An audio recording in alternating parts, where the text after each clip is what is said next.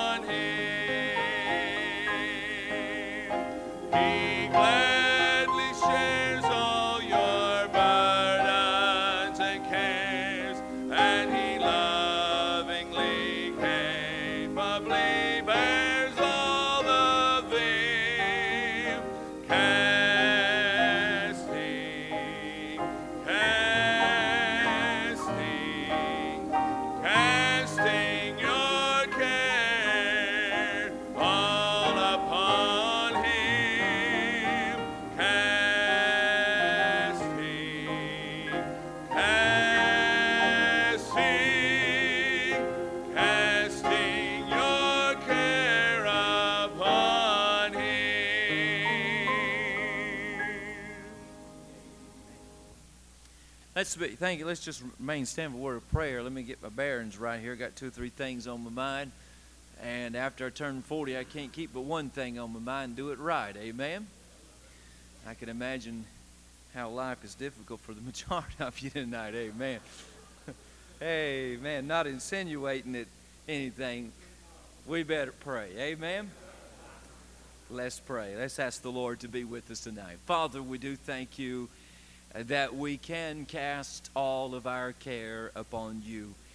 And Father, we know that you care for us, and for that reason we are motivated and encouraged to bring all of our cares and give them to you. I ask you now that you take this service and let it be a service that would be brought to you, that will be drawn to you, that will see you for who you are and what you deserve. So, minister to every heart tonight. We do pray you'll be with all the activities that are going on. Pray that you be with the Awana tonight, the Awana leaders, and all the Awana children. Pray that you be at the junior high department and our junior high kids. We pray, Lord, you bless the senior high department and our teenagers. I pray you minister to every heart and work tonight. And I pray there'll be a work of God done on these grounds. Stir our hearts here and revive us in these days. In Jesus' name, amen. Let's continue to sing. Page number 320. Trust and obey. 320.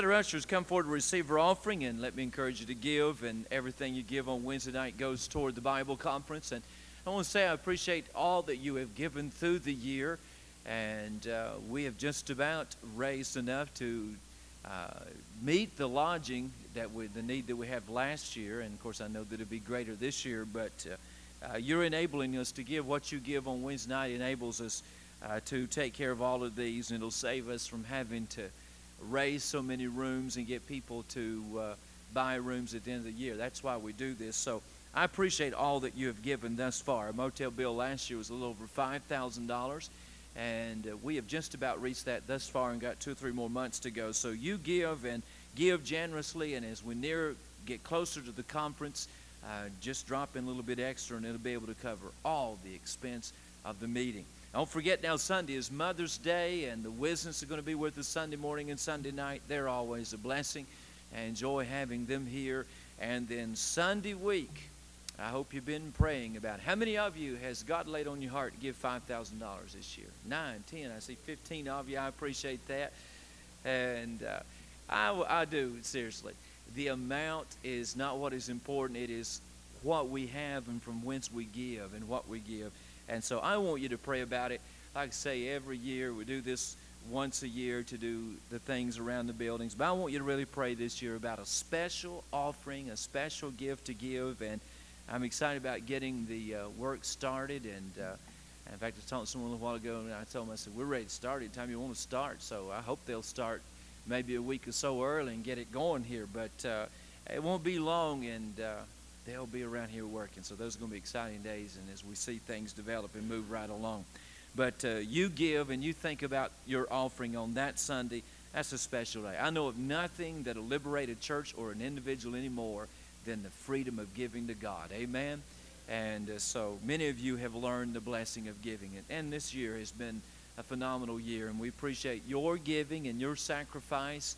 I'm sure if we did a survey through the church, we'd find that, that a big portion of the congregation uh, does not give, and that would be true anywhere. I read one time, I think it's Ron Blue, the noted uh, man deals with finances. He said one time that if everybody in the church was reduced to a level of poverty and then began to give 10% of that, the offerings would more than triple in the church. And uh, but many churches, you'll find the majority do not give, or they give, but they really don't give biblically, which is giving a tithe and then your offering to the Lord. And many of you do that, and many of you need to learn that, and it'd be a real blessing. We'd be able to do so much more for God. See, the more you give, the more we're able to do, and that's what it's all about is being able to do much for the Lord. We thank God for what He's doing. We're not a bank, and uh, we're not in the business of trying to see how much interest we can draw in saving money and whatever there. We take what comes in, we channel it right back out into something, and the more comes in, the more we're going to do. Amen. And that's what it's all about. Let's pray and you give tonight. Father, we ask you to bless the offering. And we do pray for the Lord's Day. We pray for Mother's Day, that it be a special day, be anointed of God. Thank you for our guests that'll be here and the blessing they'll be to us through uh, the ministry of music. And I pray you bless them as they travel and give us a great day. And may we see folk come to the Lord Jesus on Sunday. And then Sunday week, Lord, as we come to a day of giving and a special day of giving, we thank you, Lord, for the project to which you'll finance this year. And we're excited about that. But I pray you'll meet every need that you that we have on that particular Sunday. We know that you are God and we know you are able, so we pray you'll bless. Bless our giving tonight in the service in Jesus' name. Amen.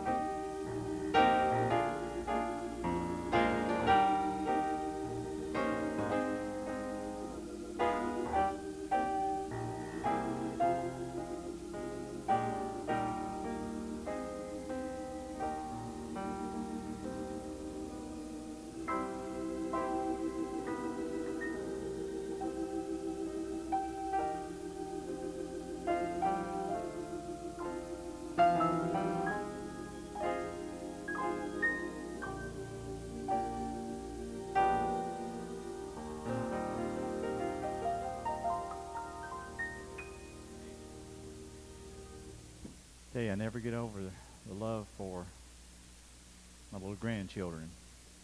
Uh, every time I get out of the car, every time I go out of the house, my little grandson's with me. I go to the ball field where he is. Anytime I'm close to him, we're going somewhere. He just reaches up his hand and grabs my hand, and I don't know. I don't know what age he'll end up giving that up. I hope never. Uh, but I know one day will come when he will. But until that time, I'm just going to enjoy leading him and hopefully leading him spiritually in the way he ought to go. And it just reminds me of my Heavenly Father that loves me so much, that holds my hand and protects me and guides me. And I love him so much for his love for me and his guidance and his, and his mercy.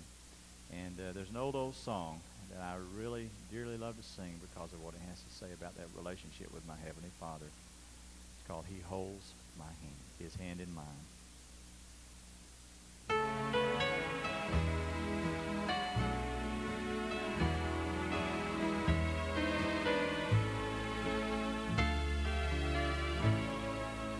You may ask me how I know my Lord is real. And you may doubt the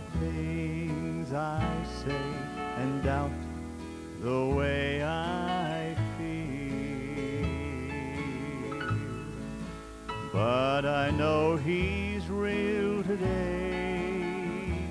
He'll always be. I can feel his hand in mine, and that's enough for me. I will never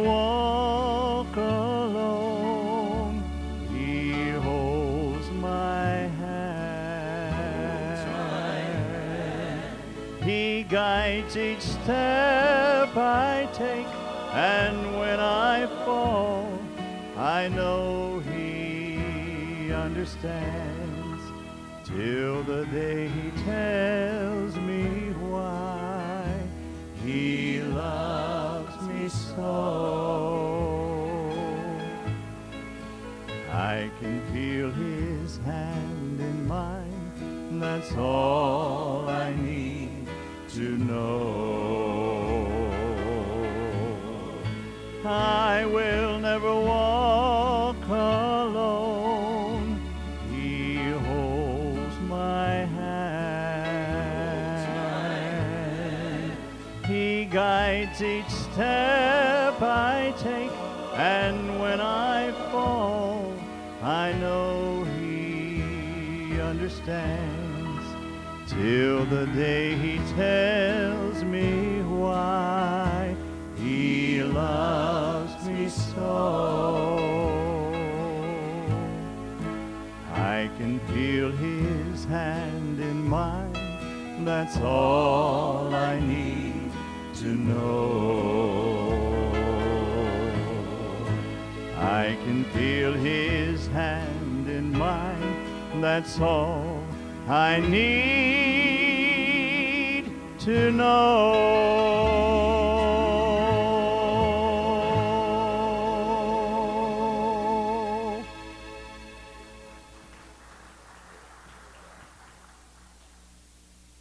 That's great.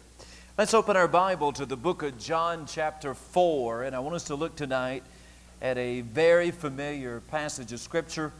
And I want us to look at a wonderful story, or look at a thought that is given in this wonderful story.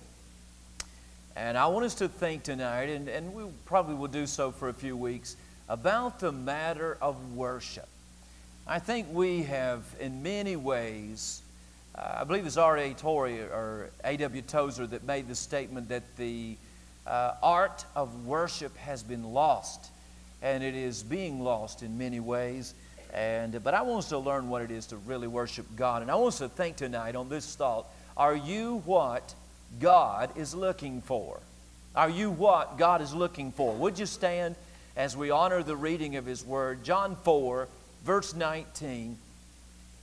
And we'll look at this familiar passage and Jesus' response to the woman that he met at the well. And he gave us some wonderful teachings about worship. Now, I believe that one of the reasons people do not worship is they do not understand worship and they don't understand how to worship and what worship involves. Well, Jesus gives us some wonderful uh, thoughts tonight about worship. Verse 19 the woman said unto him, Sir, I perceive that thou art a prophet. Our fathers worshipped in this mountain, and ye say that in Jerusalem is the place where men ought to worship. Jesus saith unto her, Woman, believe me, the hour cometh when ye shall neither in this mountain nor yet at Jerusalem worship the Father. You worship you know not what. We know what we worship, for salvation is of the Jews. But the hour cometh, and now is, when the true worshipers shall worship the Father in spirit and in truth, for the Father seeketh such to worship him. God is a spirit, and they that worship him must worship him in spirit and in truth. You notice the latter part of verse 23 For the Father seeketh such to worship him. Are you what God is looking for? Thank you. you may be seated. Let's pray. And then tonight, I want to set before you three things in this passage about the matter of worship. Let's pray. Our Father, in Jesus' name, we are so thankful that you have us by the hand. We're so thankful, Lord, that your scripture, the scriptures teaches us that we are in your hand. And the scriptures teach us, Lord, that we are engraven in the palms of your hand, kept by the power of your hand. So we thank you tonight for just your hand and what it means to us as a believer. And we're so thankful that we can put our hand in yours. What safety, what strength, what security we find in those thoughts and promises. Now, Father, tonight we ask you to speak to us. And we ask you tonight that you would take this group of believers that is gathered together. And Father, would you open our hearts and would you meet us tonight through your word? Would you give us understanding? Lord, you spoke to us often in the scripture about hearing and hearing rightly and hearing properly and taking heed to what we hear and to how we hear. Lord, we realize that the understanding of spiritual truth is a work of the Holy Spirit, that He must open the mind and He must open the heart. And Father, if you desire that others worship you, so we ask you tonight to touch us as a group of believers and move us out of ourselves then to what you really have for us, to worship you as you so desire. So speak to us tonight. We'll thank you and praise you, for it's in Jesus' name we pray. Amen. I know most of you are familiar with the name of Stalin. He is the leader of Russia and the infamous communism, whatever, a man that hated God, a man that denied God, and a man that in many ways tried to do away from God and all of that which he ruled and overruled. But his daughter was quite different. His daughter believed in God. His daughter, she often made comments that maybe indicated that she had a measure of faith in God. But his daughter at one time fled Russia and took refuge here in America. When she came to the United States, instead of using the revolutionary pseudonym under which her father was known, she went by her mother's maiden name. The New York Times uh, pronounced the name Alliluyeva, which was a Russian exclamation of Hebrew origin, and it pronounced in English, it was simply Hallelujah or Alleluia. That's what her name was. Now, how would you like to have the name tonight, Hallelujah or Alleluia? That'd be a good name to have. How you doing, brother? Alleluia. How you doing, brother? Hallelujah. And whatever it wouldn't fit a lot of people, but it would be a great name to have. Now, we may not have that name tonight, but I want to say this. Every believer ought to be known as a believer that praises and worships God. Can I repeat that? Every believer. Every believer. Every one of you. I don't care what your emotional makeup is. I don't care if you're a quiet person or an open person. I don't care if you're sophisticated, reserved, or very informal. Every believer saved by the grace of God ought to be known as somebody that gives praise to God. And you ought to be known as somebody that worships God and somebody that is loving and adoring of Him. Someone has said that too many Christians worship their work, work at their play, and they play at their worship. And I think that's because many believers just do not understand, as I said a moment ago, what real worship is all about. And it's a good possibility that believers, some even in this room tonight, have never had a real time of worship, never had an experience of just worshiping God. Well, in John chapter 4, as Alfred Gibbs in his little book on worship describes, he said it's our Lord's own teaching on worship. You find here that Jesus taught us what real worship is. He gave us a definition of worship that we'll look at in just a moment. He described worship and he defined what real worship is about, how we worship and how we are brought into worship. So let's look tonight at what Jesus had to say about worship, and let's try to learn tonight what real worship is about. Let me, let me give you three simple little thoughts. First of all, I want you to notice from the text the Father's desire for worship. The Father's desire for worship. We find in the latter part of verse 23, and it's from this statement that I got the title, Are You What God is Looking For? But the Bible said, The Father seeketh such to worship Him. Now look at that statement. The Father seeketh such to worship Him. Jesus was stating that God desired to be worshiped. Now we know that God deserves to be worshiped. And the Bible even teaches us that God demands to be worshiped. But here in John chapter 4, Jesus was teaching us that one of the things that God wants is the matter of worship. In fact, the desire of the Father is seen in the fact that God seeks people to worship Him, that God is on a search mission, that God seeks, and there is this ambition of God to find those that will worship Him. Now, when you think about all that God wants, everything that God wants is important. Would you not agree? Anything that God would say, anything that God would want is very, very important. But when God seeks for something, I would say that is extremely important. The very fact that it's not only what God wants, but it's something He is searching for, something that He is looking for. It is something that He desires, and not only desires, but goes out searching for. That I say that's very, very, very important in our life.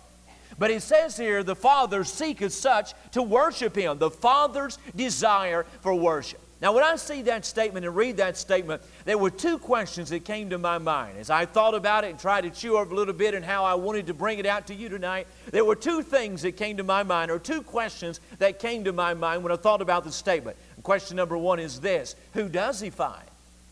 If God is looking for those that will worship Him, and He desires to be worshiped, and He is searching for those that worship, that will worship Him, then who does He find that will worship Him? In this room tonight, who does God find? Whom does God find that will worship Him? As He passes by where you're sitting tonight, does He find in you somebody that worships? Does he find in you, does he find in me as he goes about this room tonight and he is seeking those that will worship him? Whom does he find? Who does he find to worship him? And he seeks those to worship him, but who does he find? The second question that came to my mind was this, and I couldn't help but think this why does he have to seek?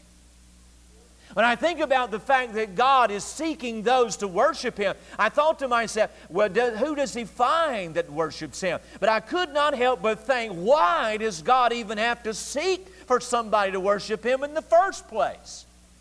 You would think, after all that God has done for us, and all the God's goodness and the gifts of God that are poured into our life every day, the psalmist said, He daily loadeth us with benefits. Lamentation says that His mercies are new every morning. And Isaiah talks about how His kindness is part of our life day by day by day. The very fact we are saved by grace, that we've been redeemed by the shed blood, after all that He had to go through for our salvation, then why would He even have to look for somebody to worship Him? You would think that after all that He's done in our life, that would be a response that would automatically follow. After all that we have received and all God has done in our life, it ought to be that the Father is being worshiped on a regular daily basis. It shouldn't be that God has to seek or search for somebody to worship Him. I hope that when God walks through the aisles of Temple Baptist Church, that He doesn't have to look for somebody to worship Him. Who does he find? Why does he have to seek? I think about the saintly A.W. Tozer, who served God in Chicago for so many years. And I guess if there was one thing that he majored on in his ministry, it would have to be the matter of worship. And he wrote a great book called The Knowledge of the Most Holy. And he dealt with the attributes of God and just magnified who God was. And he is very obvious that this was a man that knew God, this was a man that knew about God and was acquainted with God. And one of the themes in his preaching was the matter of worship. He spoke on it often. But he made this statement in one of his writings. He said, referring to the Church of Jesus Christ, he said, We're organized, we work, we have our agendas, we have almost everything, but there is one thing that the churches, even gospel churches, do not have, and that is the ability to worship. It is the one shining gem that is lost to the modern church, and I believe that we ought to search for this until we find it. I would agree with that. Why should we search for this gem called worship? Because God searches for those that will worship Him. You see, there is the desire of the Father for worship. He seeketh such to worship Him. And it ought to be our desire to search, to know what worship is, to search, as Tozer would say, that shining gem that is lost to the church, and search for it because God Himself is seeking those that will worship Him. There's the Father's desire for worship. But let me give you a second thing there is the Father's description of worship. Jesus met this woman at the well, and you know the story, and I'm not getting all the details of her life, but this was a woman that was really messed up. And in the course of the conversation there, and of course, as you know, he was passing through Samaria, Samaria, and the Samaritans and the Jews had no dealings with one another. A Jew would go miles and miles out of his way rather than go through Samaria. And there was this, all this conflict and this strife there, and Jews hated Samaritans and Samaritans hated Jews, but Jesus must needs go through Samaria. And he stopped to get a drink of water at the well, and he met this woman whose life was really, really messed up. And in the course of their conversation, they began to discuss the matter of worship. She spoke about worship from her Samaritan upbringing. Jesus began to talk about worship not only from a Jewish viewpoint, but also from a biblical standpoint. And in so doing, he gives us a description of, of worship. For one thing, Jesus taught us in the passage here that worship is not limited to a place. For example, look in verse 20. She said, Our fathers worshiped in this mountain. And the mountain that she was referring to was Ger- Gerizim. And the Samaritans had somewhat twisted history and whatever. And they had claimed that all the many, many great things that happened in Jewish history and happened and in that country had happened on Mount Gerizim, such as they said that it was on Mount Gerizim that the ark had landed. They said that it is on Mount Gerizim that Abraham had offered his son Isaac. And even though the scripture is very clear about where these things occurred, the Samaritans had twisted history and everything to make this a very, very sacred spot. To the Samaritans, there was not a more sacred spot on the face of the earth than this particular mountain. Thus, the reference to our fathers worshiping in this mountain.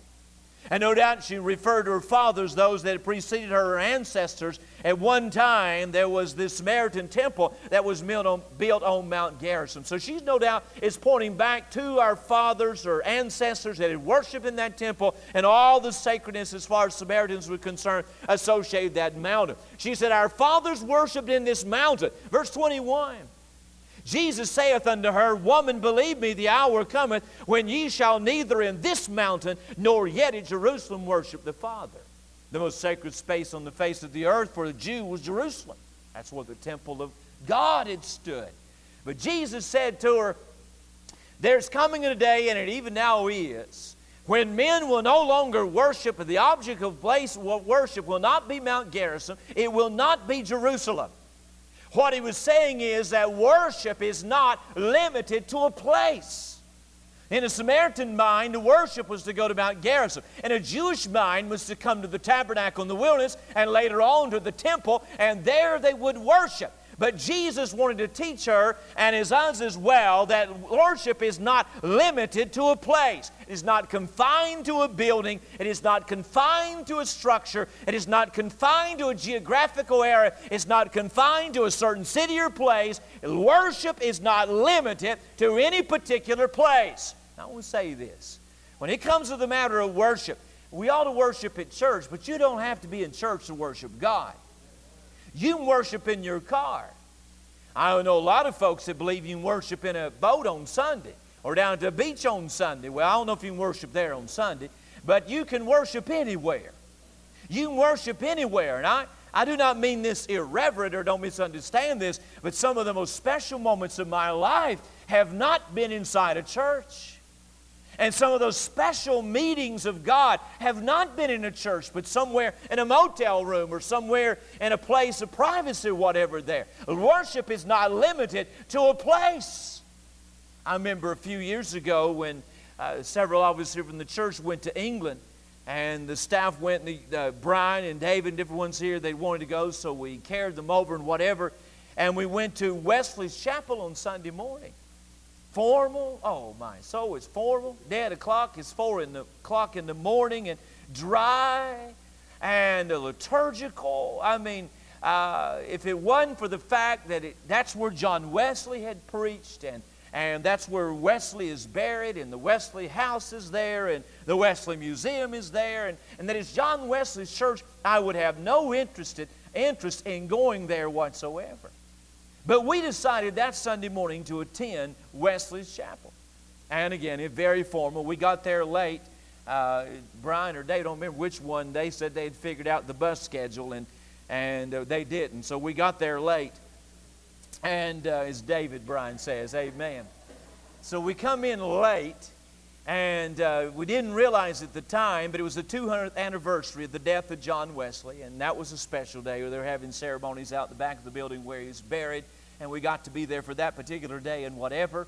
And but we came in late, and uh, the usher took us right down to the second row from the front on the aisle to the on the side here.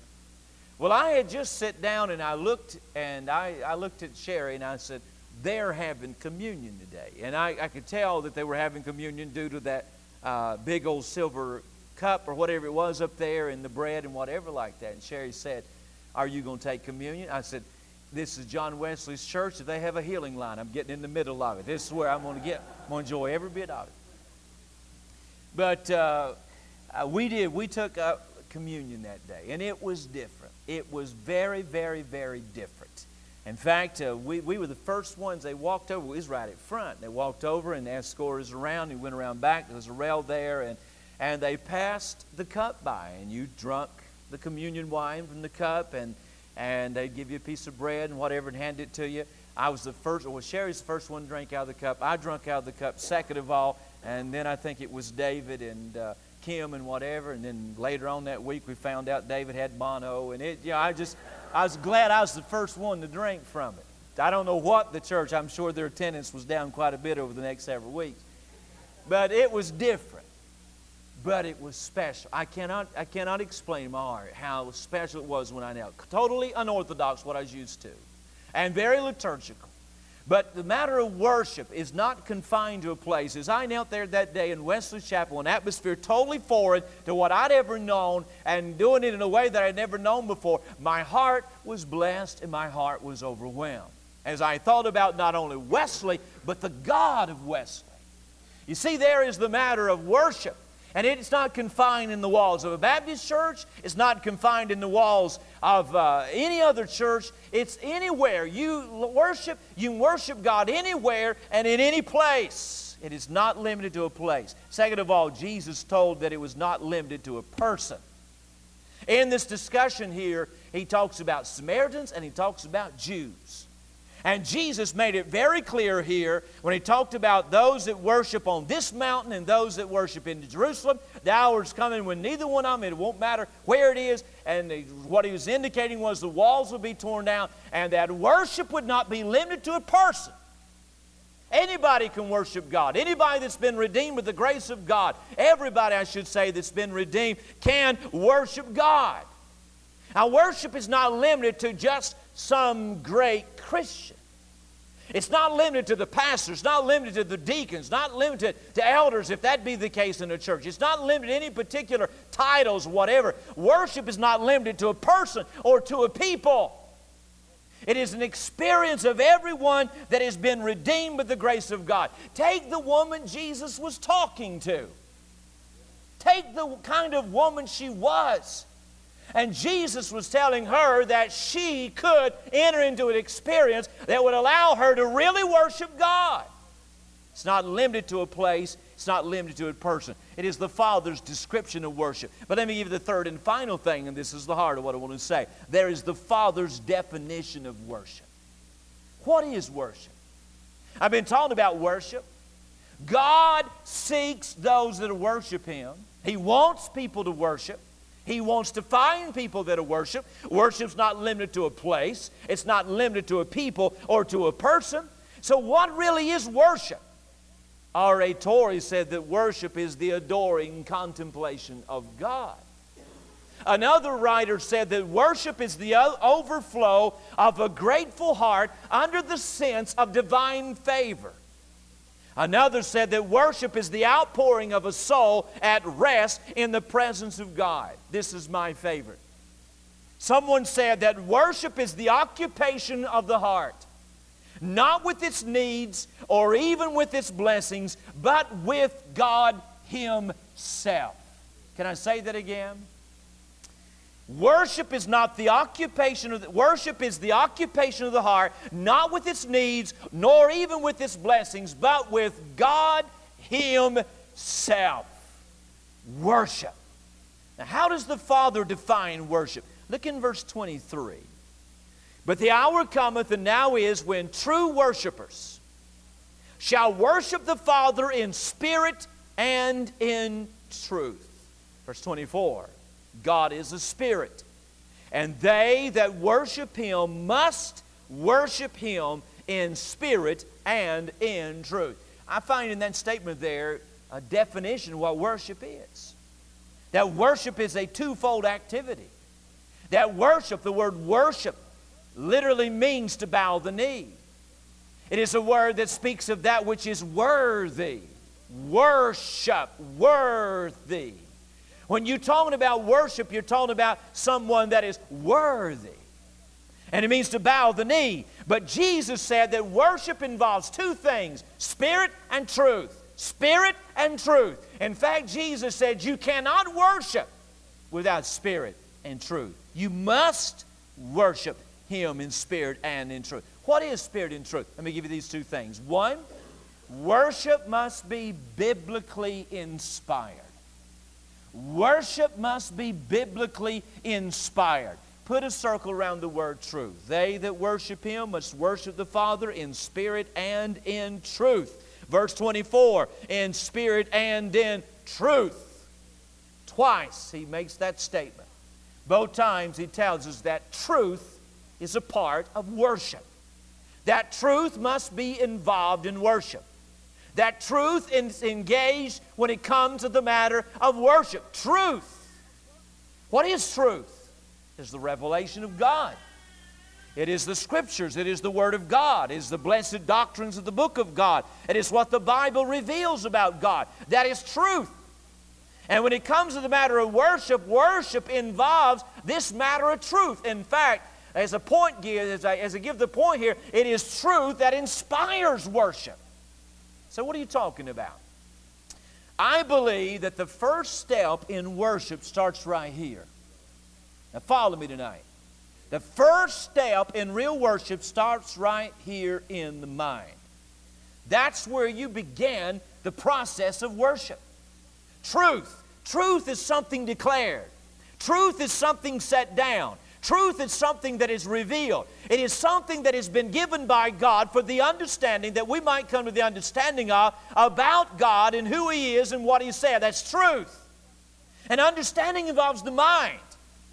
It is an apprehension of truth. It is a comprehension of truth. It is understanding truth. And that is a part of the mind, the process of the mind, being able to retain it and understand it and sift through it and go through it to come to an understanding of truth. That's where the mind is involved. And worship starts in the mind. It starts with understanding something about God. It starts with understanding truth. It starts with an understanding of who God is, the kind of God that He is what He has revealed him about Himself, what He has said about Himself, who He has declared Himself to be, what He has done throughout the ages of time. That's truth. And there is the understanding of truth. This involves a contemplation.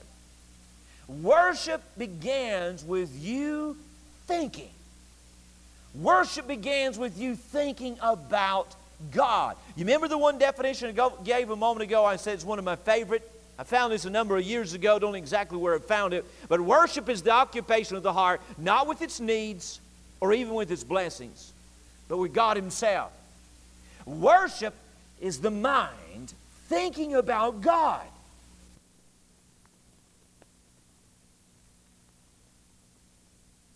All of my burdens, with all of my problems. and It is not even thinking and dwelling upon and, and meditating upon all that God has done for us. It is thinking about God, who He is. He is the great God, He is the mighty God.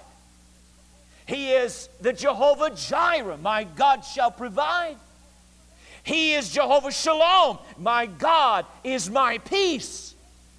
He is Savior. He is Redeemer. And all of these names, you remember when I preached through Isaiah or Theology 101 from Isaiah and the names of God, and I talked about how every name is a revelation of God, and there are hundreds and hundreds of names because you cannot reveal God in one name, and it took several hundred names just to be able to reveal what God wants to know about Himself. And even then, we don't know all there is to know about God. He is a God that is self existent. He doesn't need anybody to exist. He doesn't depend on anybody to exist. He is self sufficient within himself, self existent in himself. He is God. The I am that I am. He's that God. And you could go on and on and on and on. Worship begins with you taking time to dwell upon who He is. E.F. Scott said that religion is more than merely the strenuous exercise of the intellect but that is nonetheless a very great part of religious failure.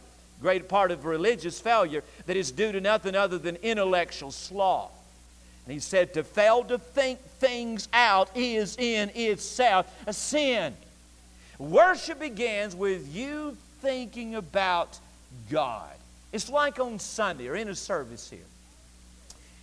Part of the service is music, songs about God. Now, those songs can do one of two things for your heart. It can be a melody that you enjoy. It can be a style of song, maybe the pace or the uh, whatever, slow, fast, maybe a little upbeat for some, maybe a little uh, traditional for others, or whatever like that. But you can get wrapped up in a song because of how pretty it is, or the melody of the song, or whatever. But the purpose of music is to put a melody behind truth. And when you sing a song, you are thinking about what you are singing. And as you think about what you sing, you think about what is being said, what is being communicated, what is being taught. It is a matter of truth. You see, all worship starts with biblical truth, it inspires worship. As you learn about God, as you think about God, as you dwell upon God, that worship is inspired in your heart. Worship, now listen to me, worship involves emotions, you'll notice in just a moment, but it is not just having a good feeling. Worship starts in your mind as you think about God and look upon Him and dwell upon Him and who He is. It is biblically inspired. Second of all, Jesus said, Spirit and truth. It is emotionally involved. Notice something carefully. This verse is read wrong just about by everybody I hear read it. The Father must, they must worship the Father in spirit and truth. And often talking about we must worship Him through the Holy Spirit in truth. Notice that the word Spirit there is not capitalized, indicating that He's not talking about the Holy Spirit. He is talking about the Spirit of man. They that worship God must worship Him in their spirit and in truth. What is he talking about? First of all, worship is biblically inspired and then it's emotionally involved. When he talks about the spirit here, he's talking about the human spirit. That the human spirit is involved in worship. It's that part of us that dreams. The human spirit is that part of us that plans. It's that part of us that sees and longs, and that part that drives us, and that part that makes us happy, and that part that makes us sad. It's, it's, it's, it's the real you, you might say, and all the inner part of you, your emotions, your will, your desires, and everything like that. Uh, you worship Him in your spirit, and you worship Him through truth. Now, what does that mean? It's this it starts right here, but it'll end up right here. You see what I'm think, talking about? Worship involves both here and here. It starts in your mind as you think about God. You're occupied with God in your thoughts. And as you think about God, then it's not long. Listen to me. There are a lot of folks that feel like that when you come to church, that that ought to be a place of reverence. And I understand what they're saying. And I understand that the house of God ought to be a place of reverence, and it should. It's no place for the old Adam hooping it up. There ought to be reverence. But the kind of reverence they're talking about, I've, I've felt the same thing in a cemetery many, many times. You know what I'm talking about. They have this attitude when you come to church there, you're supposed to walk in. Uh, you've seen signs over a church door and, and to, to be quiet, you're about to enter the worship. They ought to put it up there. Shout as you go through the door. That's what it ought to say. And uh, they, but anyway, you come in, you sit down. Everything's got to be formal, and everything's got to be reverent, and you can't say anything, and you can't say, man, you can't show any kind of emotions and whatever. I hate to disappoint that crowd, but God's looking for some folk that'll put a little emotion in what they do. He's looking for folks, and what he's talking about is that as you begin to dwell upon truth about who God is, as you think about God, the implication is that it will also affect your spirit. That as you begin to dwell upon who God is and you begin to think about the kind of God that He is and what He can do and what He has done and what He is to us in every hour of life, it will not be long that your spirit is moved. And the result is there is an overflow in your life. You know why people don't get emotional in church? You say, it's not me. No, no, no, no, no. I beg to differ with you. You ever get a glimpse of God and put your mind upon God and let and see God as He really is, I don't care how unemotional you are, somewhere you're going to have an overflow. You can't help it. Whenever God gets big in your heart, God begins to grow in your soul. Somewhere you began, your heart is moved and you begin to weep and you sometimes you just want to lift your hands up and hold your hands up in the air and just to worship God. Sometimes you just want to sing to Him. Sometimes you just want to shout. But whenever you get a good sight of the kind of God that He is, your spirit will get involved in what's going on. In other words, emotion is to be a part of our worship. You remember 1 Corinthians chapter 14? You remember when we were going through there a few weeks ago? And uh, I ran across this and, and all the other things we looked at about gifts and different things. I guess the one thing that got my attention more in the chapter was verse 15. 1 Corinthians 14, verse 15. What is it then? I will pray with the Spirit and I will sing with the understanding also. I will sing with the Spirit and I will sing with the understanding also. Now, what they were doing in the Corinthian church, they were doing everything in the Spirit, man's Spirit. Again, you notice in 1 Corinthians 14 15 that it's a little less, meaning the Spirit of man. And all that was going on in the Corinthian church was just uh, the old Adam, just the flesh having a good time. And Paul, he makes clear there that there is nothing wrong with the emotional side of worship, but it's not to be disconnected to the intellectual side of worship. And the two of them are being put together, like he says in verse 15. He said, If I sing with the Spirit, I'm going to sing with understanding. That is, when I sing, I'm going to sing truth that I understand, and I'm also going to put myself into what I do. There's going to be emotional attachment, involvement in what is going on. You see, when Jesus talked about worship, it is much more than just having a good time. Worship is putting your mind and heart on God. Genuine worship is more than coming to a place, more than getting in a particular atmosphere. Listen, you can go in, as like I referred to Wesley Chapel a while ago, there was not one thing there to excite the flesh. Not one thing, I promise you, not one thing to excite the flesh. Dead, liturgical, whatever. I mean, it was nothing there to excite the flesh. But it's not to a place or been in some kind of atmosphere. You be in the driest place in the world if you, and you still be able to worship God. You it doesn't matter where you're at, it's more than coming to a place or getting in some particular kind of atmosphere. It is thinking about God and allowing the heart to be moved in adoration toward God. Again, there is no way just to sit down and think about God and just think about Him and just sit down and just stop and just slow, slow life down and just sit down and just think about God. As you know, I am very, very partial to British authors. And I guess if there is nobody that, that uh, has influenced me any more than British authors, not of this particular generation, but from generations past. American authors, there are many of them. It's not to say that I'm not moved by many American authors, and I have my own uh, favorites here in this country from this day and past and whatever there. But I have to admit to you, nobody, nobody has influenced me or affected me any more than the British authors of another generation. That's why they're so special me to devour them. They'll devour everything about their lives and learn every, read everything that they have written and read everything about them. And that's why I've, it's through the years it's been such a joy and a delight for me to go here and see this and, and just to be here and say this is where so and so was and this is where so and so preached and all these different things they, they mean so much to me because those British authors have so impacted my life. And there's a couple of reasons for that. One thing so distinctive about British authors versus uh, American authors and preachers through the, uh, through the ages has been their treatment of the Scriptures. American, not many American preachers, and thank God over the past few years, expository preaching has got a grip in this country. And now uh, preaching is becoming more where people are taking the text and preaching the text and, and all. But through the history, throughout most of American history and most even the greatest names in American history as far as the pulpit concerned, basically they took a thought and that's what they preached on.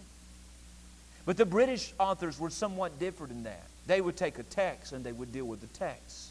And that impacted me and, and, and kind of formed the style of preaching that I do. But another thing was that so impacted me about them is that they took me to God in their writings. They were not locked in on this issue, and they're not locked in on this issue, and whatever there. It was just Jesus Christ, center of everything, Lord of all. And as you began to read them, they took you to Calvary, they took you to the cross, they took you to the throne of God, and worship was a big part of it. You see, worship is you thinking about God and then being moved by what it is. You listen to me, listen to me. On Sunday morning, you come to church and somebody say, Boy, it was dead today. And I'll tell you, nine out of ten times, this is what you mean. Boy, you know, the service really didn't get up today. The choir's kind of flat. Brother Ken really didn't have it together today. And where's Raymond? I didn't hear him and this, that, and the other, and you think it's a dead service. I want to tell you something. You want to know why services are dead for you? If the services are dead, don't, don't look around the building. Just look at yourself. If services are dead, and you didn't get anything out of a service, don't blame anybody but yourself. Because if you hook your spiritual jumper cables to the church, you're going to get a hold of a dead battery once in a while. But if you hook your spiritual jumper cables to the throne of God, and you come in here on Sunday morning, you could care less whether Rick does good, Brother Ken does good, whether the choir sings loud or whether they don't sing loud, who sings specials. It doesn't matter whether anybody shouts, doesn't matter whether anybody raises their hand. If you'll hook your spiritual jumper cables to the throne of God and look in the face of Jesus and worship, you'll get something out of it. It won't make any difference what else is going on in the service. You come. And one of the missing ingredients here, as well as places I go, is people just don't worship. Everything is based on what happens in a service. Forget what's going on in a service. When you come to church, it's not what you get out of it, it's what you put into it. And when you come in, put your mind on Him. Let every song drive you to Him. Let the Word of God take you to Him. See Him, who He is, the kind of God that He is. Do you believe He's a great God? Do you believe He's a glorious God? Do you believe He's a merciful God? Do you believe that He's a gracious God? Do you believe He's a saving God? Do you believe He's a mighty God? Do you believe He's an eternal God? Then think about Him. And when you dwell upon Him, your spirit will be moved by it. When you get to that place where you forget everything else and it is just Him, and you are moved in a blessed experience of who He is, then you have worshiped. And that's what the Father seeks. I want the ladies to come. I want Sherry to come unless Rick's got to kind of sprung these, this on them at the very end. Candy, it's at the very end, the next slide from the last point. Well, one of my favorite, I love courses. We use them, have used them here, and using them more and more and whatever. I love courses. Many of them are based upon uh, scriptures and things. Here's one based upon, I believe, Psalm 34 and verse 5. But uh, I heard this years ago. This is an old course. It may be new to you. But I love this little song because it, the first time I heard it, I think it was off a Maranatha Singers tape years ago. And when I heard this song, I thought it just touched my heart because it really, in essence, described worship. And I want, uh, I want you to learn it tonight. In fact, Sherry's going to sing it, and I want you to stand. It's going to be on the screen, and it's on the screen a couple of times there, Candy. And uh, I want Sherry to sing it. And then I want Rick to come, and I want us to learn it. But I want her to sing through it one time. And then I want to come back and just point out some th- things about the song and the chorus and what it says to remind you what it said. I want you to listen to this. It's called When I Look into His Holiness, is the name of this little chorus. When I look into His holiness. Listen to the song. Look at the words on the screen. Think about what you're reading. When I look into your holiness, listen to when it. When I gaze into your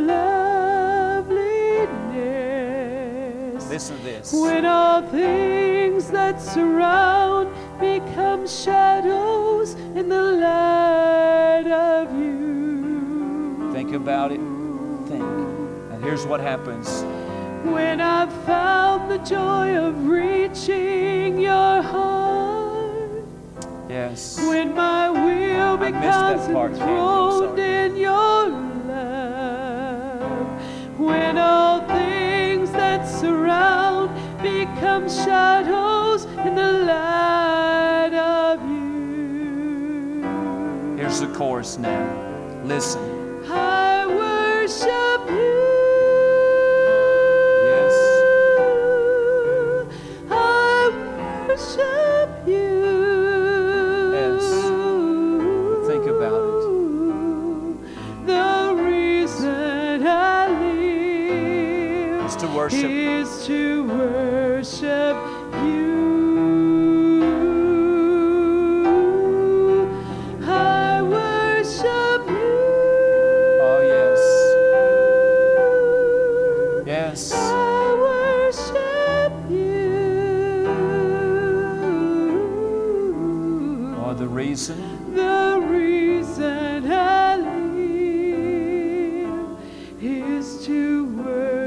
Look up here before we sing. Just a moment. I left a part off there, and Candy, you picked that up, and I left the second, really the second stanza, last part of that first verse. But look at the words. When I look into your holiness, when I gaze upon your loveliness, when all the things that surround become shadows in the light of you, I worship you. That's what worship is. Worship is looking on the Lord Jesus. Now, everybody, when we come to church, all of us have our needs and we all have our burdens, we have our problems. But the Father, think about this. The Father wants us to worship. He looks for us to worship. He seeks to worship. Now, I'm praying for a summer revival. I talked about having meetings, but a summer revival. Revival in a lot of areas around here. And uh, one of them is a revival in worship. That second part of it uh, goes, share how it goes when I When I found the joy of reaching your heart, when my will becomes enthroned in your love, when all the things that surround become shadows in the light of you. I worship. We'll get those and do it. Now let's go through it. Let's do this. Rick, can you lead us there? Sherry can do it there. And uh, let me have the book and I'll give the words to the part that I missed on the screen. Can I When? I look into your holiness, Sing it with her. when I gaze into your loveliness, When all things that surround, When sing it. all things that surround become shadows in the light I found the joy of reaching your heart, When I found the joy of reaching your heart. when my will becomes enthroned my in your love, becomes enthroned in your love. when all things that surround all become things shadows in the light of you. Become shadows in the light of you. Sing it. Now, would you worship when you sing? I worship you. Sing it. I worship you. Here's our reason. The reason I live is to worship you.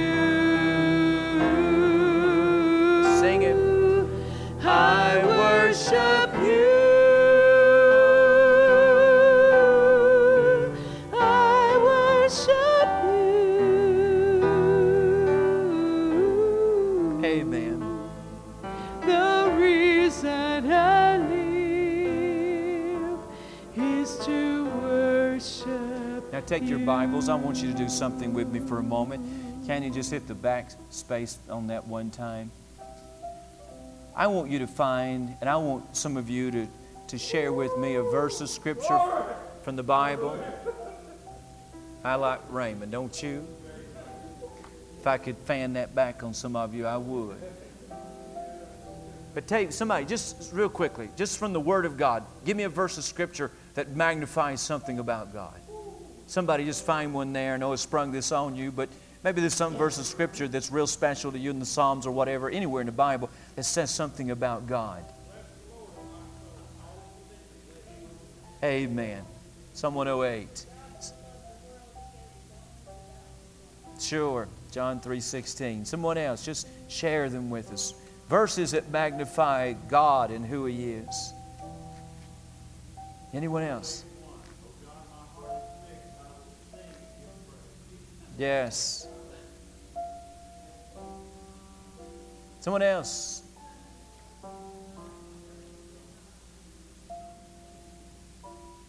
Proverbs 3 5. Someone else. Just some verses about God. Jesus wept. Two little words, but oh, what they mean to us. A God that enters into our sorrows and attaches himself to our needs in life. Someone else. Yes. Someone else. Lift him up. Yes. Someone else. Just lift him up. Don't get in a hurry. Let's just magnify who God is. Absolutely.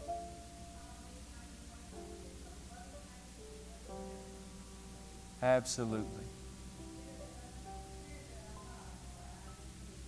Amen. Yes, He is. Yes. Others. I know this is Wednesday night. But you know what? I wish tonight in this service we'd fall head over in heels in love with our God. It'd make a difference when we come. Someone else. Careth for you. Someone over here. Make a joyful noise. All ye lands. Someone in. There is. Absolutely. Yes. Others. Just.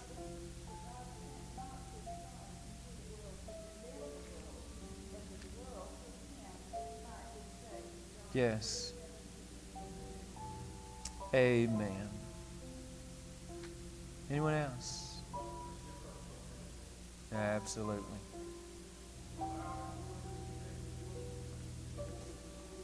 Yes, he is.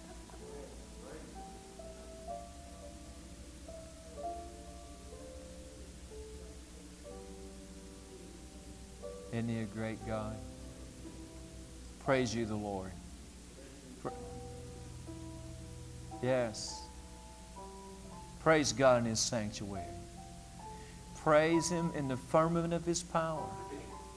Praise Him for His mighty acts.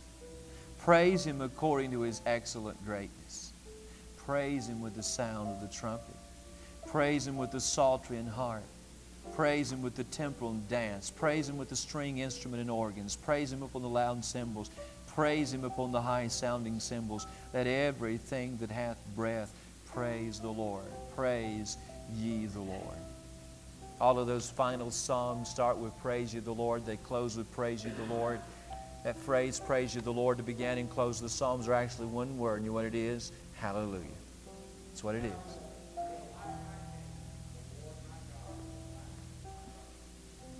What are we saying tonight? We're talking about our God. And you worship when you forget everything and you begin to dwell upon Him. And as you dwell upon Him, it moves your heart. Hadn't your heart been warmed? You leave. Let's sing this little chorus again. I'll give you the other words and we'll get them right because I want you. I want this to become. I want you to get very familiar with this because uh, this is this is a lovely melody, but it is the truth. When I look into your holiness, and when I gaze upon your loveliness, I worship you. Let's sing this. Do it with Sherry, and I'll give you the words of the second part. To your holiness. Sing it from your heart. Gaze into your loveliness. I like this. When all things that surround become shadows in the light. When I find the joy of reaching your heart, When I found the joy of reaching your heart. when my will becomes my enthroned in your love, becomes enthroned in your love. when all things that surround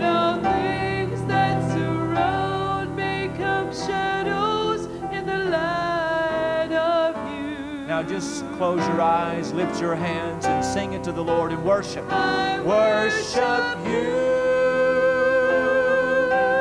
Worship Him. You are a great God. Worship you. The reason I live. The reason I live.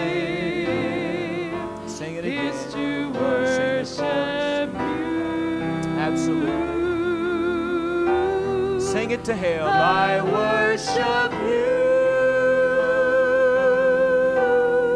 Tell Him how much you love Him. Worship you. I worship you. Amen. The reason I live Yes. is to worship you. Amen. I just we're going to have a word of prayer. Remember, these are missionary of the week is Steve and Julia Brock, Brockel, missionaries of the Dominican Republic. And also church of the week is Shiloh Baptist Church in Rossville, Georgia, Brother Paul O'Neill. I want to remember them. And then our hospital list, Gertrude Hubbard. She's at Siskin's Rehab Hospital. Tilly Fletcher. Tilly had her big baby boy last night. And uh, she had a real difficult time. They had to do a blood transfusion today. And we want to continue to pray for Tilly. I think everyone is doing well. Also, add to your list LeBron Brown. This is Terry Jeffries and Susan Dame's brother-in-law. They had to put him back in Tri County today. He is not doing well. And then several special requests given to me. Doris Myers, uh, uh, she's at Memorial Hospital, possible stroke. This is Sandy's mother. And again, Tilly, and also Francis Nix at Health South. This is Betty Brock's mother. And then also, Irene Touchstone was telling me that her grandson Alan is in the hospital in New York. So, won't you remember these and be praying for them? We're going to sing this one more time. Can hit that backspace button one more time. And we'll do this one more time. Then we're going to come around the altar and gather and, and take these things to the Lord. But let's do this one more time. And are you in a real hurry? Don't make any difference anyway. You know, I'm going to let you out. Let's worship. Learn to worship God. Think about God. Let Him become a part of your very life and very being. When I look into your holiness, sing it. When I look into your holiness, That's what they're doing in heaven. Holy, holy, holy. gaze into your love. The occupation of those in heaven is just looking in the face of Jesus. When all things that surround Yes. When I found the joy of reaching your heart. Yes. When I found the joy of reaching your heart.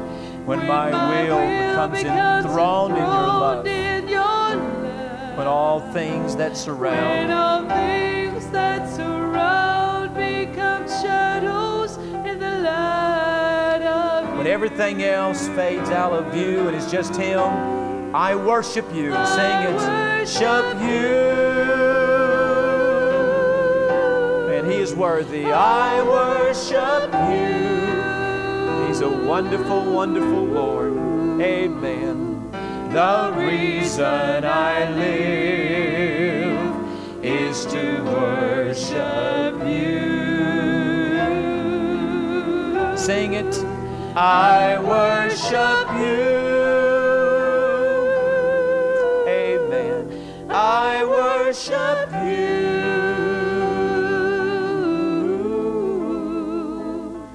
The reason I live is to worship you. Let's all come and gather around the altar. Let's pray for the Brockels, Shiloh Baptist Church, and our special request tonight. Pray for Sunday, Mother's Day. Many of you will be bringing your children. Some of them are not living for God. Let's pray for them. Let's pray that God will bring these children to the Lord. Let's pray for a convicting power in the service this Sunday. Let's pray for all these. Father, tonight in Jesus' name, because of the God that you are, because of who you are, we know that our prayers are not in vain. And as we come to you tonight, we come to you to God to ask you on the basis and the authority of who you are and what you've done for us to be mindful of these special requests tonight. We pray for the Brockels. Thank you for uh, our missionaries, and we pray you bless them in the Dominican Republic. Use them there, and I pray you'd open many, many hearts to the gospel. Pray for Shiloh Baptist, one of our sister churches here in the county, in the area. Bless them. Bless Brother Paul. I pray you do a great work there and bless them in a very special way, a very, very special way. Pray now, Lord, for all of our sick folk tonight to be with them and touch them and meet every need and glorify the name of Jesus Christ. I pray, Lord, for Sunday that you'd bless. May it be a mighty day. Let us come Sunday to worship you. May Sunday, when we gather here, may everything the truth of what we hear in songs and the truth of what we hear in your work. may it all just take us to you. May we fall in love with you again, Lord.